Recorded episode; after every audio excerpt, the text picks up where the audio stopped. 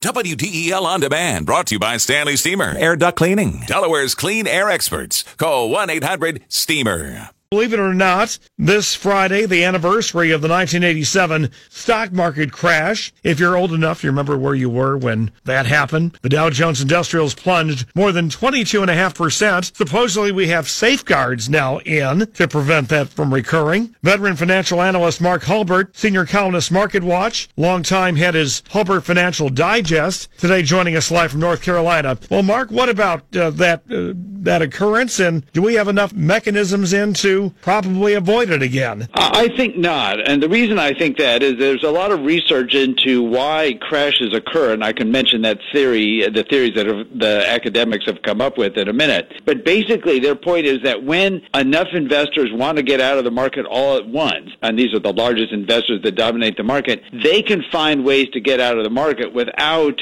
uh, relying on the New York Stock Exchange or the Nasdaq or any of the domestic exchanges where any regulatory mechanisms that otherwise would protect a crash would have any application. So, for example, all the largest stocks that trade on the New York Stock Exchange also trade, like in London and uh, in other exchanges around the world. The futures market, where you could sell short a stock index futures contract, they trade globally and on uh, electronic markets. So, basically, the uh, we're probably kidding ourselves. Is the bottom line. We're kidding ourselves if we think that these mechanisms would prevent another crash if one were wanting to occur. Well, then the next question is uh, do you think uh, that uh, we're at all venturing into that territory where that could happen? It, it definitely could happen, and I think the operative word is could. They're not likely. It, it's not like to say that you know you you will see another 22.6 percent drop uh, this year or tomorrow or anything like that. No one has that ability to predict it. But on the other hand, we can't go to the other extreme and say it'll never happen again. And I, I've mentioned in my columns on the Market Watch site a number of occasions over the years the fact that uh, it's theoretically possible we'll have another one. And you can tell by the reactions of readers what uh, what their mood is. And